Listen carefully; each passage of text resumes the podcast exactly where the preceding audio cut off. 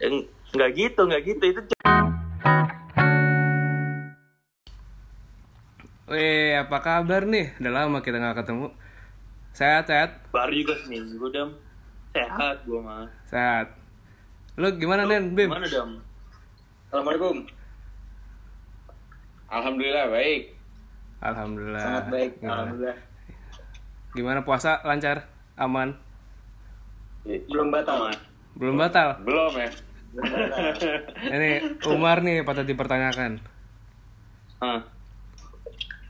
apa tuh Puasa Ada- lu ada apa lah. tuh? Hah? KFC dateng lah KFC dateng. 12 siang lah ada lah gue ada ada gue Ada, ada, oke lah. oke. Eh lupa lupa. Sorry sorry. Eh kita kedatangan dua tamu kita nih. Ada Ketua BEM Unpar 2020, Iya, Hakinan Malik. Eh, tepuk tangan dulu dong. Presiden. Bapak Presiden. Ah. Kita kedatangan juga Ketua IMPI FTUI 2017. waduh Abi Mantrana. Anjing ini emang ketua-ketua keren banget. Gimana Eh, kesibukan? kita mau dulu Ah, apa tuh? HG buat episode ini tuh belum bisa gabung dulu Oh karena iya, ada iya. kesibukan Iya, dia lagi berhalangan ya. jadi kita berdua dulu nih Hmm. ada dua narasumber juga Gimana nih kesibukan kalian ngapain aja? Kalau gue yang pasti tidak terlalu di akademis ya kesibukannya Nah, menyibukkan diri di pekerjaan luar sepertinya. Mungkin Kinan berbeda cerita ini gimana? Ya sama lah kurang lebih. Ah, Ngerjain tugas. Hmm. Eh, apa lu? udah sih tugas. Ah tugas tadi main CS anjing. Oh iya. Nggak sengaja tadi iseng-iseng. Oh nggak sengaja anjing. Tadi maksud lu apa? Apaan Bim? Yang apa tadi kerjaan kerjaan kerjaan itu Di apa? luar. Tuh? Ah di luar tuh apa tuh? Eh, personally sebenarnya lagi ada beberapa emang kerja bantu orang tua juga sih cuma Hmm. sebenarnya gini di masa sulit seperti ini nih kemarin eh, ke- kepikiran untuk me- apa ya, menggerakkan orang lebih banyak untuk saling ngebantu lah barat Iya. gitu sih pun akhirnya eh, tercetuslah ide eh, kemarin akhirnya gue dengan bapak ketua bem ini Hmm. Aduh. eh, merumuskan bukan merumuskan apa ya mencetuskan sebuah Gerakan. organisasi non profit sebenarnya Ah, iya. harapannya jangka panjang Mantap. namanya sendiri apa tuh Iya promosin lah. Iya. Jadi nama eh, organisasi kita saat ini lagi mungkin kita juga lagi agak sibuk di hard work ini. Hmm. oke. Gitu. Jadi tapi gue kalau pengen nanya dong. Hmm, kan tabrakan kan kebiasaan kan Mar? iya lupa Oh, ya, silakan silakan silakan. Ya jadi gue pengen nanya sebenarnya eh, apa hal yang pertama nih dari kalian berdua yang bikin buat si hard work ini sendiri apakah kayak maksudnya mungkin dari Abimnya ngelihat kayak di pinggir jalan udah banyak pemulung dan sebagainya yang nggak nggak kurus jadi itulah awal mula lu pada mau bikin apa gimana gitu titik awalnya gimana sih gitu. Waduh. ini kalau misalnya gue boleh ceritain nih jadi Nah, awalnya boleh boleh boleh silakan. kenapa kebentuk nih si hard work ini jadi eh, kebetulan nih awal mungkin pertengahan Maret kali ya dan kalau nggak salah ya Ya, pertengahan Maret kurang lebih. kemarin Awal, awal Maret tanggal awal Maret ya Iya, kira-kira kayak awal sampai Berarti baru Maret. jalan dua Maret bulan lah ya. pertama lah kurang lebih sebulan Hmm. nah itu eh, awalnya eh, simple sih sebenarnya ada kesempatan untuk ngedistribusin APD jadi waktu itu Oke. emang masih masih sendiri masih pribadi dan ada kesempatan untuk eh, apa dapat APD apa ya dapat suplai APD lah jadi eh, diminta tolong untuk kalau bisa distribusi ini Hmm. Nah, kan akhirnya eh, sempet juga tuh ngepost di Instagram dulu. Ini pertama bangetnya eh, minta info mana aja nih kira-kira yang membutuhkan APD. Di situ tuh posisinya mungkin masih awal-awal apa ya pandemi ini nyebutnya ya. Terus Ya. masih bener-bener ini sih masih bener-bener genting banget ibaratnya kayak kebutuhan APD itu belum semua terpenuhi gitu. Terus eh, akhirnya pun minta tolong kontak lewat Instagram aja ya minta-minta info dan segala macem.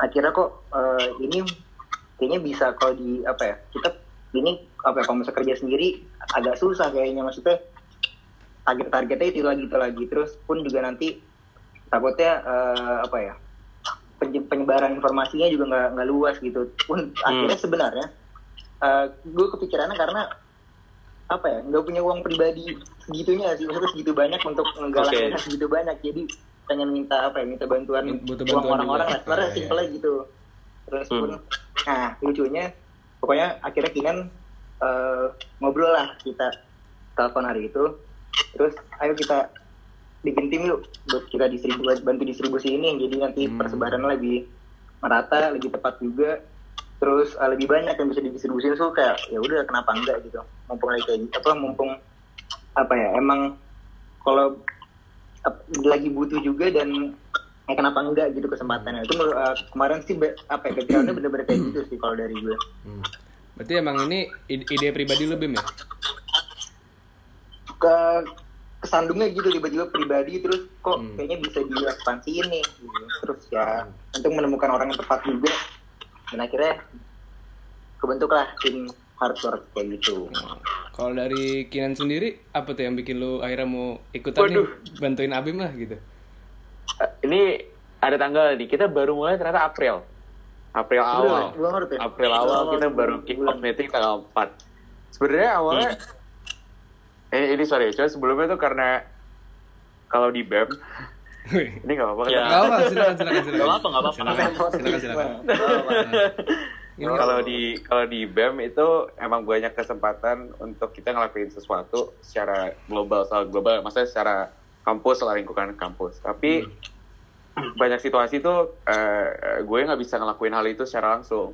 Jadi cuma bisa distribusi ide, eh, ideationnya, eksekusinya nggak bisa, implementasi itu nggak bisa secara langsung karena kita punya anggota yang lain, kan, punya tim-tim lain yang segmentasi fokusnya ke sana ke pengabdian masyarakat. Terus akhirnya karena memang banyak waktu kosong eh, jadi mikir pengen nih ngelakuin yang emang gue bisa ngelakuin sendiri. Maksudnya bukan ngelakuin sendiri tapi gue bisa eksekusi. Karena udah Hmm. udah ya kasarnya so- udah lama gue nggak mengeksekusi sesuatu gitu. Akhirnya karena memang ada maraknya kondisi ini sering baca riset juga kebetulan banget lagi diskusi juga sama teman. Salah satu teman eh di di di luar Indonesia kuliahnya eh, ngambil biomed engineering. Oke. Saya ngobrol sama Oke. dia tentang kebutuhan eh, marka APD di Indonesia. Tapi kalau dia fokusnya ke ventilator. Nah kita diskusi lah di sana kayak oh ini eh, ventilator manfaatnya ini dan lain sebagainya. Mungkin eh, bisa dibantu kondisi di Indonesia. Cuman ternyata pada saat riset itu ternyata di di di, di sini waktu itu mungkin sekarang udah banyak ya kebutuhan ventilator kemarin dari eh, perindustrian juga katanya udah ada beberapa perusahaan manufaktur yang mau di shifting untuk pembuatan APD yang Iya. lebih eh, Proper. ya lebih proper. Tapi pada saat riset kemarin tuh ternyata kebutuhannya belum sampai sana yang yang memang lagi urgent. Oke. Terus APD dasar yang kayak misalnya Hmm. surgical mask, eh, N95, apron dan lain sebagainya. Nah, kebetulan banget lagi diskusi di situ, lagi buka Instagram nih. Terus ada ada Hmm. Mas Abim, Mas Abim Oh, lagi iya, iya. dia lagi promosiin gerusuk Mm, lagi lagi ngepost terus kayak eh ada ada tempat yang bisa gue kirimin ini enggak terus gue langsung ya akhirnya tuh gue approach ya Bim ya, kayak eh Bim langsung telepon eh, hari gerakin aja yuk gitu terus Abim langsung eh yuk serius dia langsung ngechat di line terus kita teleponan ya udah setelahnya Dari situ. alhamdulillah sampai sekarang masih berjalan Nah terus eh, setelah kalian udah teleponan nih, udah nyatuin kasarnya apa ya, pandangan nih. Terus eh, gerakan pertama yang kalian lakukan tuh apa? Tujuannya apa tuh pertama banget? jadi awalnya itu melihat um, sebenarnya ini kayak jadi bisa dikoreksi juga ya maksudnya apakah riset kita udah tepat atau belum cuma Oke. dari se apa ya, kayak riset uh, awal gue juga dari forum kebetulan apa uh, orang tua juga ada yang bekerja apa di bekerja di bidang medis. Jadi uh, ada forum medis yang emang mengatakan beberapa rumah sakit itu masih ini apa sebenarnya teke- uh, terbatas. Nah rumah sakit rumah sakit ini tuh sebenarnya yang bener-bener butuh banget itu justru yang pertama yang non rujukan nih. Jadi Hmm. biasanya memang uh, tidak menutup kemungkinan sebenarnya dapat donasi. Cuma uh, mungkin awal-awal kemarin itu fokusnya ke rumah sakit rumah sakit rujukan menangani. Nah masalahnya adalah bukan masalah sih sebenarnya kita melihat bahwa rumah sakit rumah sakit non rujukan rumah sakit rumah sakit jaring kita nyebutnya ya dan terus uh, atau puskesmas itu ibaratnya benar-benar garda terdepan mereka nge-screening pasien yang uh, apa ya belum belum memang bukan passion masih orang mungkin ODP atau PDP gitu. Jadi eh, misalnya kalau puskesmas nih kayak di daerah situ lo lo tinggal di de- dekat puskesmas tersebut terus lo punya tiba-tiba lo batuk pilek lo bingung nih emang udah agak parah terus lo bingung mau ke mana ke rumah sakit mungkin eh, takut juga atau terintimidasi larilah ke puskesmas nah di puskesmas kan ini nggak tahu nih ini orang carrier apa nih maksudnya kayak ap- apa penyakit apa ya lagi eh, atau ke- eh, apa ya belum didiagnosa secara total gitu penyakit Hmm. apa dan belum belum ngelakuin apa ya PCR dan swab test atau rapid test gitu pada zaman itu mungkin masih terbatas. Nah jadi emang bener-bener yang puskesmas rumah sakit dan rujukan ini emang yang menangani mereka secara eh, apa ya langsung dan memang emang bener-bener ini si garda terdepannya gitu loh. Ibaratnya kayak eh, belum tahu nih masih eh, ini orang apa eh, pasien tersebut masih abu-abu gitu. Satu saya jadi Hmm. belum dinyatakan apa-apa cuma udah menunjukkan gejala. Tapi kan mereka juga harus prepare nih sebenarnya mereka kan nggak tahu harus prepare buat yang terburuk lah ibaratnya kalau misalnya sampai jangan sampai ini orang eh, terkena penyakit ini atau covid ini ya kan mereka harus menggunakan seminimal minimalnya APD lengkap kayak gitu sih. Berangkatnya Hmm. dari situ dapat info kayak gitu. Terus eh, kan gue udah nangkep nih dari intinya kalau dari Kinan sendiri itu kayak lu buat hard work ini hard work ini sendiri itu tuh sebenarnya dari kegelisahan sendiri yang tidak bisa langsung ke lapangan gitu kan dan gue ngeliat dari tujuan yang udah dijelasin sama Abim itu tuh sebenarnya memberikan APD kepada eh, puskesmas puskesmas atau rumah sakit kecil yang di mana eh, minimal dari dari apa namanya minim alat-alatnya itu sendiri gitu untuk menanggulangi dari pasien-pasien corona ini sendiri gitu kan. Nah, terus yang pengen gue tanyain sebenarnya eh, dari hard work ini sendiri kan pasti mau mempunyai donasi yang eh, banyak gitu yang dikumpulkan eh, untuk untuk teman-teman kita di sana gitu. Nah, tapi apa sih ciri khas dari hard work hard work ini sendiri sendiri agar masyarakat tuh mau untuk melakukan penggalangan dana itu sendiri ke kalian gitu. Nah, soalnya kan eh, kita juga lihat nih banyak banget yang juga menggalangkan kan. dana. Ya, Ya. dan ya nah ya ya, terus mungkin juga kan ada yang takut disalahgunakan segala macam. Dari hard work sendiri ada apa ya pendekatan khusus nggak untuk gimana nih kita untuk Ya. menggait lebih banyak donatur atau apa yang membedakan kalian gitu? Oke. Eh, mungkin pertama kalau untuk secara publik ya secara umum kan kita akan selalu ada LPG kan. Ya biasalah ya LPG setiap setiap Oke. apa crowdfunding kan pasti akan ada Ya. LPG-nya. Kalau mungkin mainly yang kita eh, yang kita eh, utamakan tuh kalau misalnya kita kan ada eh, kayak podcast Belaga udah lihat kan kita ada pitch deck-nya untuk Iya, iya. pengajuan kolaborasi kan. Nah sebenarnya Hmm. poinnya tuh di situ sebenarnya emang kita diskusi kemarin. Sebenarnya kita nggak terlalu peng eh, nggak terlalu mementingkan angka dari nominal yang Berapa? kita dapatkan. Oh. Hmm, Oke. Oke. Cuman justru kita pengennya tuh seberapa banyak orang yang bisa ikut uh, Hmm, contribute hmm, gitu hmm. pada gerakan Oh, kita. Karena kasarnya kita mending gini, waktu itu kita sempat diskusi juga, kita pengen lebih mending ada 10.000 ribu orang nyumbang 10.000 ribu rupiah dibandingin cuma. 10 orang nyumbang 1 juta.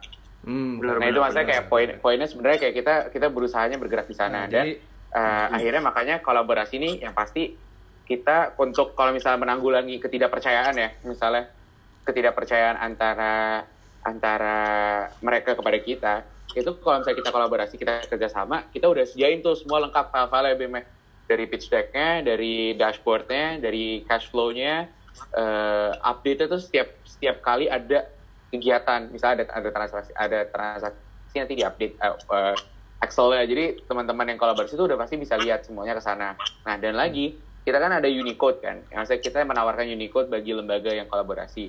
Nah kita juga sebenarnya tidak menutup diri kalau uangnya masuk ke hard work ya hard work aja yang sepenuhnya ambil eh, kendali. Kita di situ juga ada negosiasi nih misalnya misalnya podcast belaga Unicode-nya 5 terus alhamdulillah terkumpul 10 juta dengan Unicode yang Hmm. sama. Nah kita ada bisa ada bisa ada komunikasi di sana. Ini 10 juta ini punya lu. Lu mau di lu mau dialokasiin ke yang kita targetkan kah? Atau ternyata lu punya lagi? Oke. lu punya kira-kira tempat yang sekiranya itu diperlukan. Nah kita bisa tuh di sana. Cuman Berarti memang kita kan udah ada ya jadi kita di situ nggak menutup diri kayak pokoknya saklek target kita ini tapi kita negosiasi tapi, tapi kita komunikasi juga nih sama si kolaborasi pengennya menurut dia baiknya gimana nanti kita Hmm. bantu dari segi eh, supply chain-nya lah dari distribusinya dari dari supplier ke customer nanti kita bantu di sana. Ber- berarti selain sebenarnya simpelnya ini sih eh, kemarin apa ya aw- awal-awal perumusan Harvard ini sempat ngobrol juga sama gue harus mengkredit ini ke mentor mentor gue di bagi apa ya mentor kita di bagian charity ini sebenarnya pribadi gue itu gue ngobrol dan eh, gue menyebutnya dia mentor gue karena emang yayasan yang dia dirikan juga udah cukup settle Eh, Oke.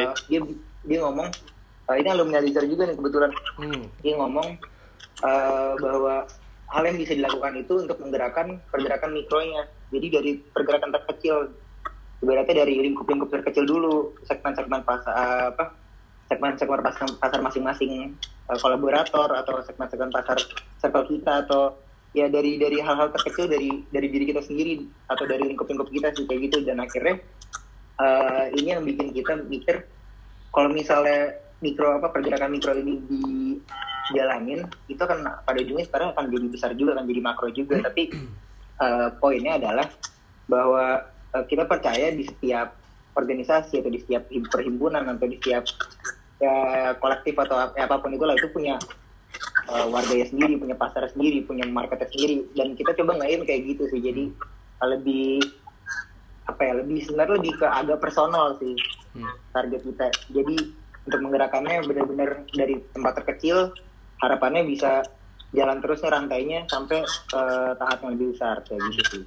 jadi Hmm. eh, mungkin selain dari jumlah eh, donasi yang didapatkan dan juga jumlah APD-nya tapi juga lebih ke spread awareness-nya juga kali ya Iya, kayak pesan positifnya kayak Hmm, gitu oke sih. oke paham paham. Nah terus eh, kan baru belakangan ini juga ada kasus nih yang soal sembako apa tuh Mar? Eh, Tambah semoga. ya itu bagian Itu dah. sampah. ah. Itu menurut kalian pandangan kalian terhadap yang kayak gitu tuh gimana? Hmm, kalau kalau gue pribadi ya kayak Iya. ah. sebenarnya tuh orang sayang sih karena terlalu apa ya maksudnya ah, ya bagus mendapatkan attention tapi maksudnya ah, akhirnya ditindak dengan ya tegas lah Oke. cuma maksudnya sayang aja karena eh, apa ya di, di luar sana tuh maksudnya kayak di luar sana masih banyak banget orang baik gitu loh. dan kayak Indonesia ini tempat kita nih sekarang sebenarnya nggak akan kekurangan orang baik gitu yang kita lihat mungkin di media sosial atau di mana pun itu itu sebenarnya menurut gue kayak paling cuma satu persekian orang yang berbuat baik gitu di luar sana itu benar-benar banyak yang nggak kayak expose pertama dan banyak yang emang eh, apa ya tindakan-tindakan kecil yang mereka lakukan itu emang apa eh, pada dasarnya emang mereka ingin membantu sesama aja sih. Karena ini eh, kalau cerita boleh cerita dikit itu pengalaman pribadi dari beberapa hari terakhir keluar eh, untuk ngebagiin nasi apa nasi ah, makanan untuk warga sekitar dan segala macam Hmm. itu pun ternyata banyak kayak jadi apa ya eh, mobil-mobil yang emang bagiin juga beberapa kali Iya. papasan dan beberapa kali di beberapa hari mereka konstan jadi ngebagiin juga dan itu nggak cuma satu sama dua per harinya bisa lebih dari itu dan ya alhamdulillah makin banyak orang yang tergerak juga dan makin banyak orang yang pengen bantu tapi eh, apa ya jadi sayang aja kalau misalnya hal-hal jelek gitu artinya sih lo kayak Hmm. si si Hmm. dia itu malah nutupin yang baik-baiknya terus kayak eh, yang baik-baiknya malah nggak ke expose tapi eh, mereka apa ya jadi menurut gue emang alhamdulillah kita masih banyak banget orang yang peduli masih banyak banget orang yang pengen bantu kayak gitu sih. Hmm, Oke, gue mau nanggepin dong eh, masalah ini gitu. Sebenarnya untuk penggalangan dana ini sendiri dan donasi inilah pokoknya untuk masa-masa corona ini, corona ini sendiri kan ini menjadi menurut gue menjadi tren gitu, Eh, di mana orang-orang eh, memberikan eh, apa donasi kepada don- eh, donasi kepada entah itu ojek online, pemulung, en- kayak kalian juga ke rumah sakit dan sebagainya. Tapi tetap aja banyak orang juga yang memberikan tanggapan bahwa kayak alah ini orang cuman em, mengikut tren doang gitu loh. Jadi banyak yang mengatakan bahwa ya nyari sensasi doang gitu loh. Kayak mengatakan bahwa wah diri gue pengen kelihatan baik nih karena gue mau ngambil eh, situasi ini sekarang kayak gitu. Jadi yang kayak menurut gue yang kayak gimana nih kalian setuju nggak kalau untuk sekarang ini donasi-donasi itu hanya sebatas tren doang gitu atau seperti apa? kalau gue pribadi sih kayak nanti boleh ini uh, sudut pandang gue aja nanti bisa kalau Iya. misalnya ada sudut pandang lain silakan ditambahkan cuma uh, kalau menurut gue yang gue pelajarin dari mentor gue juga uh, kalau misalnya makin banyak budaya fundraising, budaya berdonasi, budaya menyalurkan donasi, pertama sebenarnya poin positifnya adalah uh, tugas kita makin ringan gitu untuk membantu orang lain. Iya. Jadi makin banyak yang tergerak, alhamdulillah juga makin banyak yang uh, menyasar apa segmen-segmen yang berbeda-beda gitu. Jadi sekarang sebenarnya uh, juga waktu yang convenient buat kita apa waktu yang nyaman kali buat kita semua buat uh, donasi gitu. Jadi ibaratnya kita tinggal milih marketnya aja nih pengen donasi ke arah mana, pengen siapa yang kita bantu hari ini. Kayak gitu sih itu po- positifnya tapi ya harapannya sebenarnya ya donasi apa pun tren donasi ini tren baik ini bisa berlanjut terus nih sampai mungkin pasca kejadian pasca pandemi ini atau nanti mungkin jangka panjangnya jadi Iya. ya bisa terus ngebantu orang sih itu kalau misalnya dari gue pribadi ya Hmm. Kalau lu dari lu Nen, gimana Nen? Kalau menurut gue em, masalahnya bukan di orang yang melakukan sih kalau menurut gue. Oke. Karena at, the, at the end of the day mau mereka yang ngelakuin itu buat sensasi atau mereka ngelakuin itu buat Iya. esensi Hmm. pasti akan ada yang terbantu oleh mereka gitu. Hmm, Ya. Jadi permasalahannya.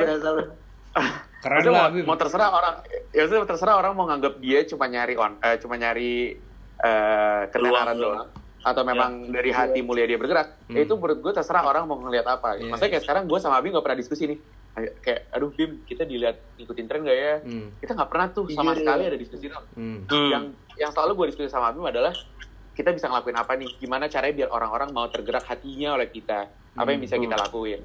Nah jadi Mulia Wah, sekali. i- jadi kita emang kayak ya kita nggak kita nggak nggak nggak nggak nggak mulia-mulia banget tidak. Cuman maksudnya kita Keren kita nggak peduliin banget sebenarnya suara-suara di sana karena karena sebenarnya kalau kalau kalau lu kalau lu pikir misalnya ke depannya nih ya eh, menurut gue ya, sekarang ini ada trennya adalah kita oh dia dia melakukan donasi untuk saat ini Hmm. mungkin trennya. Dan mungkin memang sekarang peran kita yang bisa kita lakuin sekarang itu cuman act of survivability aja kita cuman Hmm. membantu orang bertahan hidup gitu. bukan menyelesaikan Hmm. masalah ya Maksudnya kita juga diskusi ini kayak Betul, betul. penyebaran APD, penyebaran sembako tuh nggak nyelesain masalah. Karena Hmm. kita cuma ngebantu bertahan aja gitu. Kita kita cuma bisa bantu orang-orang itu tuh bisa bertahan. Cuman nggak nyelesain Hmm. nih masalah pandemi ini. Karena menurut menurut menurut ya gue gue secara pribadi yang bisa jelasin itu pemerintah. Karena ini terlalu luas eh, jangkauannya. Bukan pemerintah doang, mah, bahkan kayak kayak dunia kali ya. Karena ini benar-benar parah kan. Sedangkan nanti gue gue sih akhirnya memproyeksi bahwa ini mungkin lagi tren. Nanti akan ada hilang crowdfunding mungkin Iya. akan. Karena ya nggak bisa dipungkiri orang nggak cuma mikirin diri orang lain juga eh, doang di saat kayak gini orang juga harus mikirin diri sendiri. Dia harus bisa Hmm. nafkahin diri sendiri, harus bisa makan keluarganya. Dan mungkin uang ju- mereka juga nggak unlimited karena perekonomian juga lagi turun. Cuman menurut gue poinnya adalah di sini mungkin menjadi titik poin awal untuk banyak orang hatinya mulai tergerak ke depannya. Jadi bukan masalah siapa, tapi udah masalah apa dan kenapa lagi ke depannya. Jadi Hmm. bukan masalah kayak, "Anjing, oke gue bikin lembaga baru nih. Enggak, tapi masalahnya adalah, ya gue nggak bantu. Terlepas gue ikut Hmm. lembaga A, lembaga B, lembaga C, ya gue udah terbiasa untuk membantu orang gitu. Ya mungkin kalau gue sih ngeliatnya kayak gue nggak peduli sih tentang tentang stigma ya, tentang stigma dan pandangan orang lain karena even though kalau gue ngeliatnya sekarang lembaga jadi banyak dan masa kayak hard work tidak ada di mana-mana walaupun namanya beda-beda itu ya gue Hmm. secara personal ya, ya senang karena mereka Hmm, punya iya. segmennya dan memang masih banyak segmen yang belum terpenuhi Hmm. Intinya dari tujuan akhirnya Menurut itu gue- sendiri ya gitu. setuju iya menurut gue emang satu cara satu apa ya satu cara kita ngelewatin ini itu ya harus ngerangkul satu sama lain sih kayak Ya. nggak bisa gerak sendiri juga sih jadi emang harus harus bersama eh, harus ya harus sama-sama ngebantu yang mungkin berlebihan apa yang berkecukupan harus ngebantu sesama lah ibarat ya kalian ngebantu lah digerak di segmen Hmm. masing-masing gitu sih baru Hmm. Jadi kalaupun misalnya emang banyak nih yang ngikutin tren doang, nyari sensasi, itu justru sebenarnya eh, justru bagus malah ya sebenarnya. Justru bahkan yang kayak yang cuma emang gue bagus karena sensasinya sensasi ya. bagus nggak kayak Ferdian itu iya. kemarin kalau yang kayak gitu yang ngetren itu baru bahaya tuh Jadi justru maksud, maksud gue banyak nih yang muncul-muncul kecil-kecilan mereka ikutan donasi segala macam itu justru memperluas awareness itu kan. Justru Iya, ya, memperluas justru apa ya? memperluas jangkauan. memperluas jangkauan ya betul. Jadi kayak justru makin banyak yang tergerak hatinya seperti kata Kinan tadi. semoga itulah Semoga, bapak semoga. ketua bem yang punya punya bem Nah, terus eh, kalian sistem ininya gimana nih? Eh, apakah kalian langsung turun ke jalan bagian APD atau gimana tuh?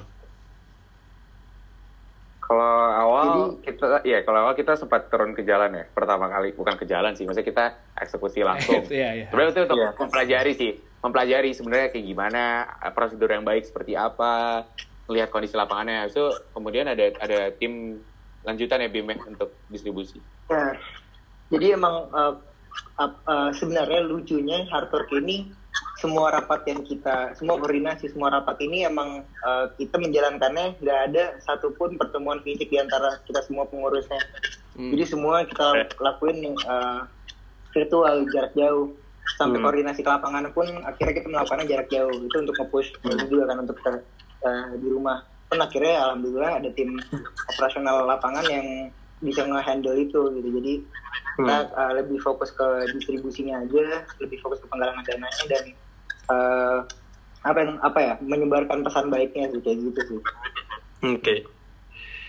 Nah terus kan tapi pas di batch pertama kalian per- uh, ngomong kalau misalkan kalian turun ke jalan gitu ke rumah sakit kan, gue ngeliat di salah satu postan dari Instagramnya Hardwork ini juga kan, Kinan sendiri yang gue ngeliat lagi berjabat tangan dengan petugas rumah sakit itu kayak, bahaya sekali gitu. Sebenarnya. iya. Itu sebenarnya bahaya Jadi ya, jangan jabat tangan sebenarnya. Itu Enggak, enggak ada, enggak ada jabat gitu. tangan kok. Oh enggak ya? Oh sorry sorry, salah gue. Ke zona merah itu. Kinan ke zona kotak. merah kemarin. Maksudnya eh, gimana nih situasi pas lo turun ke Ya, rumah sakit itu sendiri? Kan, Real, real di lapangan kayak gimana sekarang?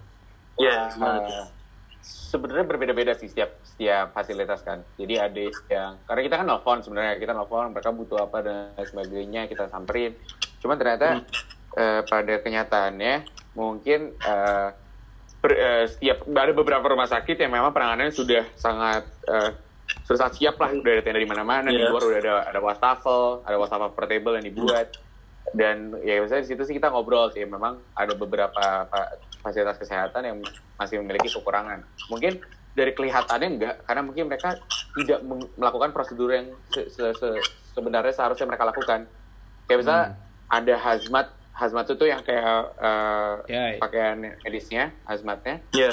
itu sebenarnya memang reusable Yang di Monster Inc ya? iya reusable tuh apa Yang di, yang di Monster Inc ya? Yang warna kuning. Iya iya. Nah reusable itu sebenarnya juga ada prosedur pencuciannya kalau yang berdasarkan yang Oh, baca. oke. Nah cuma Ah. mungkin mereka merasa reusable itu ya pakai aja lagi gitu. Sebenarnya nggak kayak gitu. Oh. Oh, Jadi- ya, ya. Ya, jadi memang ya karena mereka juga bilang ya, karena mungkin memang terbatas.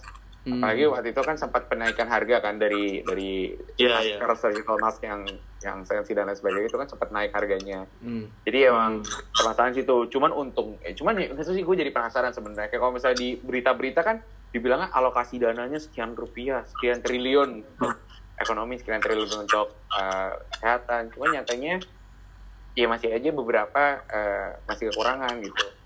Jadi Hmm. jadi jadi ya prihatin kita di sana sih. Jadi makanya emang akhirnya tetap menja- melanjutkan kegiatannya. Hmm. Da- kalau dari apa eh, resepsi dari yang nerima itu gimana? Maksudnya eko resepsi. Eh maksudnya eh, penerimaan yang ini gimana? Iya. Yang kalian Penerimaan tuju. Iya.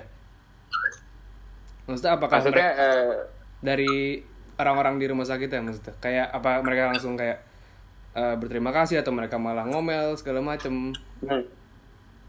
Alhamdulillah sih so far kita mendapatkan feedback positif ya. Hmm. Dan memang ada beberapa tuh kelihatan lah kalau memang ada banyak yang donasi ke suatu fasilitas tuh pasti mereka udah ada prosedur penerimaan tuh kalau kemarin ya. Hmm, oke. Iya. Jadi udah ada yang punya listnya. Kalau udah ada listnya udah fix nih berarti oh ini udah banyak. Tapi ada juga yang masih bingung kayak oh ini ini apa ya? Nanti kita evaluasi terus kan per batch. Oh, Oke ya. oke. Apakah ini memang dibutuhkan jenis apa sebenarnya fasilitas yang memang membutuhkan tambahan APD, di mana yang memang urgensinya paling tinggi. Dari situ kita belajar. Makanya sebenarnya tujuan awalnya pengen ikut turun itu biar kita bisa observasi hal itu, biar ke depannya bisa lebih efektif. Oh jadi kalau nggak salah langsung ngasih APD-nya aja gitu yang kayak skupulnya ini, misalnya kayak kita adanya ini, ya udah kasihnya itu aja gitu enggak ya? Se- sebenarnya kita harus. ambil persentase gitu sih. Jadi kayak Oh. akhirnya kita nanya-nanya kira-kira apa yang dibutuhin. Nanti dari total donasi yang kita dapat, kita kali persentasenya aja. Jadi misalnya 20% face shield, 20% eh, sanitizer dan lain sebagainya. Itu sih Hmm, kayaknya eh, sistem yang kita pakai. Soalnya kalau kita nanya kebutuhannya, yang kita takutin adalah kita belum tentu bisa afford semua yang mereka butuhkan. benar. Mungkin Hmm, kita bisa benar, afford beberapa yang mereka butuhkan secara secara apa ya? Secara kumulatif. Hmm. Hmm, Oke. Terus tadi batch tuh gimana tuh? Sistem kalian bagiannya tuh per batch itu berapa hari atau berapa? Batch. Jadi kalau per batch sendiri kita open donation-nya 7 hari efektifnya. Nah, Hmm. eh, total total per batch itu sebenarnya total kerja hari kerjanya itu 10 harian. 7 hari untuk menggalang dananya, 3 hari waktu produksi sampai pengiriman ibaratnya sampai udah nyampe ke rumah sakit atau puskesmasnya kayak gitu sih Beserta eh, sementara ini.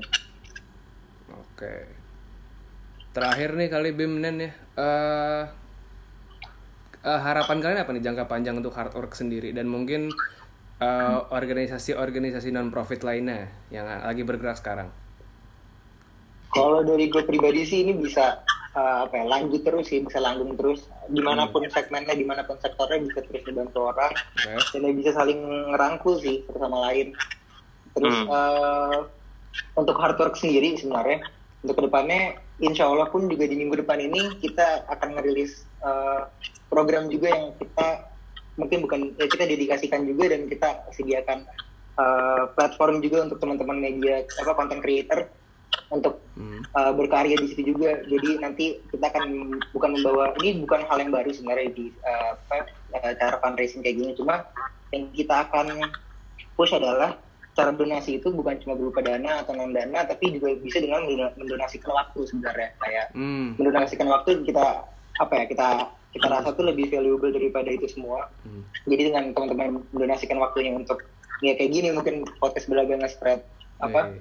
awareness ini dan nanti mungkin uh, teman-teman content creator lainnya uh, sama-sama melakukan yang mereka suka tapi sambil menggalang dana atau sambil Hmm. sambil naikin awareness ini itu akan insya Allah akan berlanjut terus sih jadi uh, ibaratnya uh, cara donasi kita akan expand bukan cuma dana dan dan dan dan non dana tapi juga uh, hal-hal kayak gitu jadi harapannya sih semua orang bisa berkontribusi dan kita menyebutnya itu lokal heroes itu yang setiap orang berkontribusi di tempat masing-masing dengan cara yang masing-masing tapi uh, insya Allah semuanya memberikan impact kayak gitu sih Oke. jadi ditunggu Hmm. aja di IG hard work Wih, siap. Tips. Men, Jadi kalau misal ka, jadi kalau dari kata Abim sendiri, jadi hard work ini sendiri kalau walaupun nanti si uh, corona kelar pasca pandemik ini nanti ada uh, apa planning planning baru lagi yang bakal dibikin dari hard work sendiri ini ya.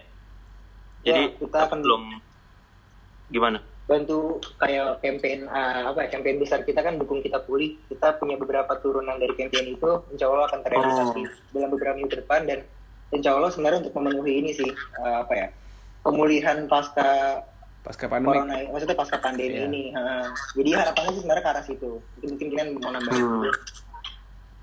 Iya. eh, sebenarnya mungkin kalau kalau eh, saat ini kan memang memang fokusnya ke COVID kan, maksudnya eh, pulihnya yang ini. Iya. Ya, tapi ke depannya nggak menutup kemungkinan kita eh, pivot karena ternyata sesuai dengan esensinya kan. Kita di Iya. sini eh, pengen mengajak teman-teman untuk mulai bisa kontribusi untuk kerja pakai hati. Hmm. Makanya namanya hard work. Emang Gokil. banget loh ini orang. Emang bisa bisa aja bijinya bisa gitu, aja ya, terus Berarti emang emang filo- filosofi dari namanya emang itu ya, emang kerja pakai hati ya. Iya, kan Sekarang udah batch berapa? Jadi apa? Sekarang batch 4 mulai batch Empat. Oke deh. Jadi buat teman-teman nemuin hard worknya? Oh, iya udah. itu itu Oh. bahasa lu maksudnya itu lo yang bisa merangkai kata-kata jadi bahasa kerennya lah bahasa ketua BEM lah coba Ya, itu itu keren banget sih. Keren banget sih. coba coba Oke, soal dulu kita lagi nyari tim nih, Damar. Hmm. Lagi nyari tim. apa? Eh, gimana nih siapa yang bisa kita ajak ikut eh, ngejalanin ini? Terus waktu itu eh, akhirnya gue ngomong kayak kayaknya kita nggak bisa deh cari orang yang cuma pintar, cuman cuman eh, udah berpengalaman, tapi kita harus cari orang yang kerjanya pakai hati. Terus tiba-tiba satu hari kemudian si Abi ngomong, Nan gimana kalau namanya hard work? Jadilah Boleh, muncullah hard work. boleh, boleh, boleh. Oke. Itu aja kali Ya ya. udah nih buat teman-teman yang mau berdonasi boleh banget. Jadi Instagramnya di hardwork.ina ya. Betul. Tuh. yes Dan Oke. sekarang udah di batch keempat, kalian bisa cek Instagramnya mereka gitu. Iya, yang mau langsung yang mau donasi langsung aja ada barcode kan ya, Bimnen. ya Ada. nanti juga bisa lewat podcast belaga nih Wih, mantap. Oke, Siap. sip. Thank you semua. Iya. Thank you. Thank you, thank you semua.